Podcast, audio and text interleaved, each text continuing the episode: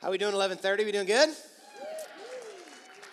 You look good. You look good. So excited that you're here today. Thank you for coming to Hope City Church. And like Pastor Kim said, if you're a guest, we just want to say a big thank you. It's a big deal that you're here. In, in the 1970s, there was a, a TV show called Kung Fu. It starred uh, David Carradine as uh, Kwai Chang Caine. He was a half American, half Chinese character who was trained as a as a Shaolin monk in China. Anybody see Kung Fu back in the 1970s? Oh, yeah, okay, okay. Well, some people have seen it, some people have not. Uh, even if you haven't seen it, I would be willing to bet that you are familiar with a famous line that came from, uh, from the show.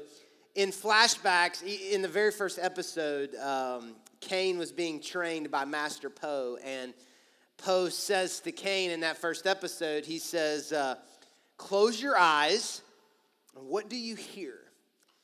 And Caine says to Po, he says, I hear the water, I, I hear the, the birds. Po says, Do you hear your own heartbeat? And Caine says, No. And Po says, Do you hear the grasshopper which is at your feet? And Caine said to Po, he said, Old man, how is it that you hear these things? And Po said back to Caine, Young man, how is it that you do not? And from that point forward, Po referred to Caine as, anybody know? Young grasshopper, that's right. And that phrase has been used in, um, in martial arts movies ever since. Now, I gotta be honest with you, in full disclosure, I've never seen the show Kung Fu. I just totally Wikipedia'd everything I just told you right there. Uh, never seen the show. Watched a couple YouTube clips. Have have no recollection of that show. I was born in '83, so I, I, missed it a little bit. Um, I, I totally Wikipedia, but I knew that we were going to be talking about grasshoppers today. And so I just scoured the depths of the internet sea, which I do not recommend to find that out. Now, I've never seen Kung Fu, but I do like, me and my son Solomon really like its animated remake, Kung Fu Panda 1, 2, and 3. Anybody? Come on, Kung Fu Panda. We love us some Kung Fu Panda. So, so knowing we were going to be talking about grasshoppers, did a little research. Why don't you uh, just do me a favor for just a moment? Why don't you turn to the person you're sitting beside, and why don't you just go ahead and tell them the title of my message in your most politically correct Chinese martial arts instructor voice, all right? Tell him, patience, young grasshopper. Come on, tell him, patience, young. I don't, that was my, that was my martial arts voice. I don't know. Patience, young grasshopper. I, I spent three years living in Lexington, Kentucky as a young child. Scarred me for life. Uh, still dealing with a lot of issues from living in Lexington, Kentucky. And uh, no, all kidding aside, I lived in Lexington uh, I moved there when I was three, and we left when I was seven or eight. And uh, we lived in a pretty cool place, just a few houses with the, with the people that my dad worked with. And um, on the property, there was this huge hill that led up to this, this top area where a campground was, where my brother and I would, uh, would go play. And when I say that this hill was huge, I mean it was huge, straight up and uh, I was never able to get my bike to the top of the, of the hill. Even when I got seven or eight years old, I was never a- able to, to get up there. And so, what would happen, and you've probably had this happen, is, uh, is I would go as fast as I could, and I would try to get up the hill, and then I would, at some point, momentum kind of catches you, and you hop off the bike and you walk the bike uh, to, to the top, you know, the rest of the way. And so when we moved back to Kentucky 12 years ago, I had never been to the property from the time we moved until we moved back to Kentucky 12 years ago. So when we moved back 12 years ago, I happened to be in Lexington going to where uh, we, we were raised and pull onto the property. And when I get on the property, something amazing had happened, something unbelievable had happened. In the time that I had left, when I got back, someone had shrunk the hill. And some of you get it, most of you get it, but if, you, if, you, if you're a little confused, no one actually shrunk the hill. Uh, it had, I had gotten bigger. The hill had not gotten smaller, I had gotten bigger. And maybe this has, has happened to you. Maybe you went back to a house that you grew up in and you could have sworn like your bedroom was huge and you go back and it's tiny, or uh, you visit a school you attended and you remember the hallways being so wide or the school building being so big and it's not, or this is my favorite, some of y'all can relate to this. You, you think, you look at a picture of a time back when you thought you were big and now you wish you were that big. You know what I'm talking about? Uh, we've all kind of, uh, we've all kind of been there. And it's a really kind of powerful life lesson for us that that the things in our life that we feel like are so big um, they don't get smaller over time. We we get we get bigger over time. We could say it like this that the size of the challenge is determined by your perspective. That the size of the challenge is determined by your perspective. I'm sure you've done this at some point. All of us probably have. But there's come a time where you held your thumb up and you covered the moon or you covered the sun or the Empire State Building or the Statue of Liberty or whatever it is. And it just goes again to remind us that the size of an object or the size of a challenge is, is dictated or determined by, by perspective. And so today we're continuing this series, Mountains Move, and we're talking about perspective. Specifically, we are talking about how we view ourselves how we view ourselves. There's an interesting scripture in Numbers chapter 13. If you have a Bible you're using, you can find it there. If not, it'll be up on the screen and we'll be there in just a, a few moments. But there's an interesting scripture in Numbers 13 that explains it perfectly. And just to give you a little bit of context for the story, Moses uh, had led the people of Israel out of slavery in Egypt uh, after spending, you know, 430 years in slavery. Now they are out in the desert for just a, a few weeks headed towards the land that God had promised uh, them that they could have. It was actually referred to as the promised land because it had been promised to them. And God told Moses, This is your land. You need to go take it. You need to attack. You need to go. It, it, I'm giving it to you. It, it's yours for the taking. But Moses did something that all of us are guilty of doing uh, he, instead of doing what God told him to do, he went and asked some other people's opinions. Moses tried to build um, consensus. And it brings up an interesting point. This is not the point of the message. We'll get to the main point in, in, just a second. But it's an important enough lesson. I think we need to stop for just a moment and, and, and learn it. And here's the lesson that sometimes it's wise to ask other uh, people's opinions or to get feedback, but other times it's a terrible idea. Sometimes it's wise, but other times it's a terrible idea. And this instance, it was a terrible idea because Moses already had clear instruction from God. He already knew what he was supposed to do, knew what he needed to do. He already had God's promise. He already had the vision. He already had the dream, whatever it is. He already had it. But instead of attacking, he chose to, to uh, ask the opinions of others. Henry Ford, obviously the, the guy who created Ford cars, he, he's famously quoted for saying, If I asked people what they wanted, they would have said faster horses. It's a great quote. And, and the quote is just meant to, to remind us that, that most of the time people don't know what they want. And especially most of the time, people don't know what they want for you.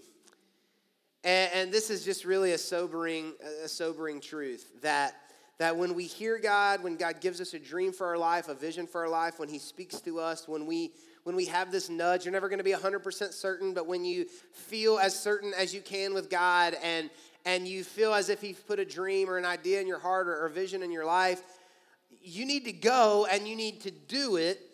And it's not that you shouldn't involve other people in the process because sometimes there is wisdom in that. But what's also true is that sometimes the people who love you the most will give you the worst advice because they don't want to see you hurt or fail. It's out of their love for you that they'll say you shouldn't take the risk. It's out of their love for you that they'll say you shouldn't act by faith because they don't want to see you experience pain or, or fail. Sara Blakely had, had an idea. And she was so passionate about this idea that she worked on it for a year without telling anybody, including her mom. Sara Blakely's idea was Spanx. right? Spanx, okay?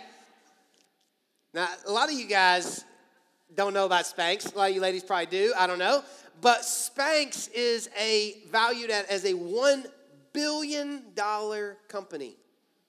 $1 billion company. Y'all are thinking, like, why didn't I think of that idea? Well, why didn't I think of that, right? And when Sara Blakely was asked why she didn't tell anybody for a year, I love her answer. She said, I didn't tell anybody. I knew I had a good idea, but I didn't tell anybody because a dream is most vulnerable at its inception. I love that quote. That a dream is most vulnerable, an idea, a dream, a vision, purpose, calling. It's most vulnerable at its inception. And if you're not careful, you will have an idea, a dream, a calling from God, and you'll mention it to someone who you love and they love you, and you're expecting them to be excited and to, and to be pumped for you, and they're not. And it takes all the air out of your balloon, doesn't it? And you're thinking, why aren't they as excited as I am? Why don't they see it the way that I see it? Why don't they understand it the way that I understand it? And they don't because God gave you the dream. God gave you the idea. He gave you the vision. And so Moses makes the mistake instead of attacking of trying to get consensus out of these 12 guys and i can't even get me and my wife to agree on where to eat dinner. So you know that moses is not going to get 12 guys to agree that they need to attack a land oh by the way where there's giants. That's exactly what happens in numbers chapter 13 starting with verse 30 we're going to read three verses together numbers 30 uh, 13 30 through 33 it says but caleb tried to quiet the people as they stood before Moses. And Caleb said, Let's go at once to take the land. He said, We can surely or certainly conquer it. Listen, I hope you have some Caleb's in your life. Hope you have some Caleb voices in your life. I hope you are a Caleb voice for somebody else. That when an idea comes up, a dream comes up, a calling, a, a an act of faith, that's something that God, some, uh, that God has put on someone's heart, don't be a voice of reason every time. Don't be a, a realist every time. Be a Caleb. Hey, listen, if God's put that dream in your heart, I don't totally understand it, but you go for it because God's given you that dream. If you if, if, after praying for that thing, you say that this is what God wants you to do, I'm behind you, man. I'm praying for you. I'm believing with you. If you can't think of something good to say, what'd mama say? Just don't say nothing, okay? Because I know you think we need your opinion. We don't need it. it, it like we love you, but we don't we don't need it. We're looking for Caleb voices in, in our lives, and I want you to be a Caleb voice. And so, uh, the other men who had explored the land with Caleb disagreed. You'll always find somebody who will disagree. We can't go up against them. They are stronger than we are. That is a true statement. Fact. They, so they spread this bad report who was it? Uh, who's the famous author who wrote Huckleberry Finn? Mark Twain said, "Bad news gets its get bad news makes it halfway around the world, for good news gets its pants on, puts its shoes on." So they spread the bad news because bad news spreads around the the camp among the Israelites. And this was the uh, this was the bad report. The land we traveled through and explored will devour anyone who goes to live there. And all the people that we saw were huge. That's true. Second true statement. We even saw giants there, the descendants of Anak. And if you have a Bible that allows you to highlight or underline or anything like that, just make note of this next line. Next to them, we felt like grasshoppers. And that's what they thought too. Next to them, we felt like grasshoppers, and that's what they thought too. What an interesting statement, right? Now, it's not a shock that these guys would say, compared to giants, we felt like grasshoppers. Be- because sometimes, honestly, giants have a way of bringing us back down to size. Sometimes, honestly, mountains can shrink our, our mindset a little bit. So it's not that strange that, that guys looking at giants would say, we felt like grasshoppers. But their next six words tells us the truth about what was in their hearts. Their next six words were, and that's what they thought too. Notice the exclamation point at the end of that sentence. I don't know why, but in the last year, like my eyes are way more attentive to uh, punctuation in the Bible. I'm not exactly sure why this is happening, but I, I, I noticed the exclamation point there. These guys were not saying, you know, and uh, they probably thought the same thing too. No, what they were saying was, we felt like grasshoppers in our own eyes, and they thought the same thing too. They felt the same way. They were certain that how they viewed themselves is exactly how the giants viewed them as well. They were adamant. And here's what I'm learning in my life is that I need to be really careful if I'm spending a lot of time talking in exclamation points and all caps. You ever got a text message from somebody in all caps? You're like, come on, bro. I mean, like, seriously, let's uh, back down. Um, I just noticed for me in my life, and I can only speak for me, so for me, if I'm spending a lot of time talking with a lot of exclamation points and a lot of all caps, I'm probably a little too emotionally invested to be seeing things clearly or making the right decision or, or even understanding exactly what God wants me to do in a situation. If I'm always up here, I can't live here. And so notice what they say. Notice what they say. I mean, we saw these giants, the descendants of Enoch, and, and we felt like grasshoppers in our own eyes, and that's exactly what they thought too. They're, they're just, they're certain that that is true. And uh, it's an interesting phenomenon, really, but it's so, it's so prevalent in our lives. It's one of the de- devil's favorite, favorite uh, weapons. He convinces us, the devil does, he convinces us that other people see us the way that we see ourselves. I, I, I could say it. Uh, I could say it this way. I think you see me how I see me. I think you see me how, how, how I see me. So I think I'm a bad dad. So I'm sure you think I'm a bad dad too.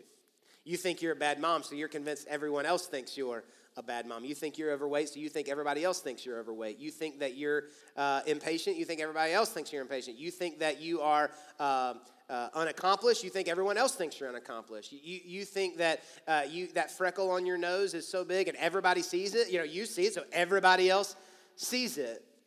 Everything about yourself, you notice it, and you are so sure that how you see you is how everyone else sees you. Confident that others agree with your assessment of yourself. But if we could just be honest this morning, probably most of the time, we're the worst person to assess ourselves, right? Recently, uh, the company Dove put out a, a video campaign on, on, the internet. You may have seen it because over 67 million people viewed it on, uh, on YouTube, and it was just too powerful to not show it this morning. Just kind of affirming this idea that, that we think other people see us the way we see ourselves. And I, I want to show you this, this little three minute video that they put out. Forensic artist, worked for the San Jose Police Department from 1995 to 2011. I showed up to a place I'd never been, and there was a guy with a drafting board. We couldn't see them, they couldn't see us. Tell me about your hair. I didn't know what he was doing, but then I could tell after several questions that he was drawing me. Tell me about your chin. It kind of protrudes a little bit, hmm. especially when I smile. Your jaw? My mom told me I had a big jaw. What would be your most prominent feature? Kind of have a fat, rounder face. The older I've gotten, the more freckles I've gotten. I would say I have a pretty big forehead. Once I get a sketch, I say thank you very much, and then they leave. I don't see them. All I had been told before the sketch was to get friendly with this other woman, Chloe. Today I'm going to ask you some questions about uh, a person you met earlier, and I'm going to ask you some general questions about their face. She was thin, so you could see her cheekbones. And her chin, it was a nice, thin chin. She had nice eyes. They lit up when she spoke. Cute nose. She had blue eyes, very nice blue eyes. So here we are. This is the sketch that you helped me create, and that's a sketch that somebody described of you. So, yeah, that's.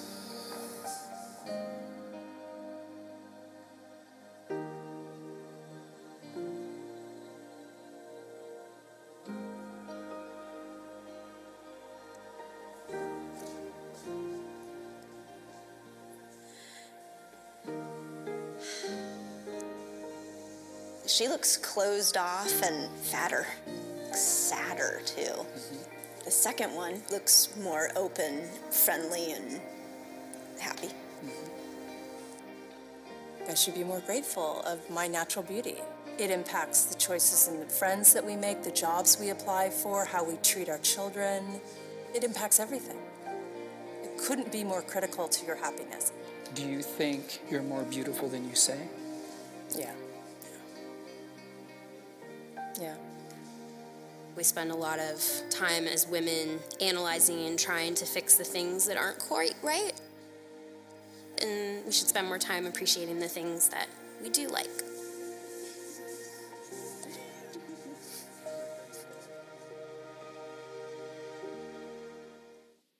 And they felt or thought the same thing too. Here's what I'd like to do for the time we have left today. I- just want to challenge you. You know, as a part of this Mountains Move series, I'm, I'm challenging you over this series to, to dream bigger, work harder, and pray longer. And so, what I want to do today is I want to challenge you. And I really want to challenge you today to not let your giants steal your courage. Stop looking at how big your giants are, how big your mountain is, and start thinking about how big your God is. Stop allowing your courage to be stolen because you're comparing what you're not to maybe what they are or it is. If God's given you a dream, go for it. If God's put something on your heart, keep praying, keep working. Don't stop because you're sure that everyone agrees that you can't or you won't or you shouldn't. Pray, work, show up, go for it. If God has given you a dream, it doesn't matter how big the giants are or how big the mountain is. And so, what I want to do today is I want to challenge you to eliminate the third word. Everybody say the third word. Come on, say it one more time. The third word. I want you to eliminate the third word. The third word is so powerful, you don't even realize how often you say the third word. And, and I want to I want to show you what I mean. If I was to record uh, conver- your conversations for 30 days, conversations with yourself, conversations with uh, the people around you, you you would be amazed at how often you use the third word. The third word makes you feel like a grasshopper in your own eyes, and it is the voice that keeps telling you that everyone else feels the same way that you do. The third word is not. I am not. It's the third word. I am not. I'm not a people's person. I'm not a people person. I- I'm not organized enough. I'm not responsible enough. I'm not patient enough with my kids. I, I, I'm not a good mom. I'm not a good dad. I'm not a good spouse. I'm not working hard enough. I'm not. It's the third word. I am not. I am not. And we tell ourselves over and over again, you don't even realize how often you're speaking that language to yourself and saying that third word to yourself. I am not. And I am not has a tag team partner, and they're a duo that's pretty strong because I am not's partner is I will never. I will never be married. I will never have a baby. I'll never be thin. I'll never get out of debt. I'll never have the faith that I need. I will never get clean. I will never, I am not. It's the third word that shows up in our lives all the time, and it makes us feel like grasshoppers. And it's constantly telling us what we can't do, what we think we will never be. It makes us feel as though we're disqualified. And we constantly focus on what we're not. I had dinner last night with a seventh grader. And he, uh, I asked him how he was doing in school. And he said, uh, I did really good. First report card, I got all A's. Second report card, I got all A's. Third report card, I got all A's and one B, but I'm just not very good at English. That's what we say, right? I'm not. I'm not. Where, where in your life are you saying, I am not? Where in your life do you keep telling yourself, I am not? I'm not a good friend. I'm not responsible enough. I'm not fun enough. I am not. Because the devil will not interrupt you. He will allow you to keep telling yourself everything that you're not and reminding yourself or getting, get yourself believing of all the things that you will never be. But what I want to challenge you to do today is I want to challenge you to eliminate the third word. Eliminate the third word and stop talking about what you're not. Most of what you think you're not is not even true anyway. Maybe you're just not for now. Doesn't mean you're not. You know, there was a time in my life where I was not a father, but I am now. Some things are just seasonal. And so you, you keep telling yourself, I am not, I will never, I am not, I will never. But what if instead of eliminating the third word, let's try this instead, because that may be hard to do. What if we just replaced the third word? And instead of talking about what I am not or what I will never, what if we started replacing those statements with things that are 100% absolutely true all the time? What if we replace the third word with I am more? I am more than a conqueror through Jesus who has loved me. That's Romans 8 37. What if we replaced the third word instead of I will never or I am not? What if we said, He is able? He is able to do immeasurably more than I can ask or imagine according to His power, not my power, according to His power that is at work within me. That's Ephesians 320. What if instead of saying I am not, we started saying I can do? I can do all things through Christ who gives me strength. What if we replace the third word and start talking, stop talking about all the things that we are not, that hardly anyone agrees with you anyway, and started talking about what was true and what God says we were? But I want to show you one more thing. I got a little bit more time. I just want to show you one more thing. And I love this about God because while we're up here talking about eliminating the third word, I love that God doesn't need three words, He just needs two. In, in Exodus chapter 3, God shows up to Moses. Moses is hiding out in the desert, and God shows up in a bush. You've heard the story. And he shows up and he says to Moses, Moses, you are my guy. You're my guy. I, I want you. I choose you. I've been waiting on you. I know you think you've wasted your life. It's been 80 years, but you're my guy. Let's go. I want you to go tell Pharaoh to let my people go. Moses did what we do every time God shows up and gives us a dream or an idea or a calling on our life. He's like, I, I am not your guy, God. I, I am, I am not a good public speaker. Uh, I am not a law abiding citizen in Egypt. I am not qualified to lead that amount of people. Uh, I, I am not even sure I'm welcome in Egypt. I'm not. I'm not. I'm not. And God will not take Moses' excuses or reasons why he's not because God says he is the guy. And so, after all of this is done and Moses' excuses with God are over, Moses asked God a question, and it's not a question, it's the question that we've got to decide for our lives. Moses says to God, God, okay, fine, I'm going to go. But when I get there, everyone's going to know why me. Everybody's going to want to know why, Moses, do you get to come and let the people go? Why are you the deliverer? Why are you the leader? Hey, I know you. Didn't you kill a guy one time? Hey, you have a stuttering problem. Why you? And God, when I get there, who am I supposed to say qualified me? Who am I supposed to say enabled me to do this? Who should I say sent me? Moses asked God. It's the question you'll have to decide in your life. Why me? Why do I get to start the business? Why do I get to be the mom of that kid? Why do I get to climb or cross this mountain? And God says back to Moses, not three words, two words. He says, I am. God told Moses, He said, when you get there, tell them that I am sent you. And see, I could stand up here today, and I can't talk about you, so I can just talk about me, but I could stand up here today and I could give you a hundred reasons why I am not the best person to be the pastor of this church. I could stand up here and give you a hundred reasons why I am not the perfect dad to Sadie, Nora, Solomon, and Ezekiel. I could stand up here and give you a hundred reasons why I am not the best husband that I could be or could have been to my wife. I could tell you where I fall short. I could tell you where I'm inadequate. I could tell you all the reasons why God is dumb for choosing me. But every time I say I am not to God, He doesn't respond with three, He responds with two. But I am.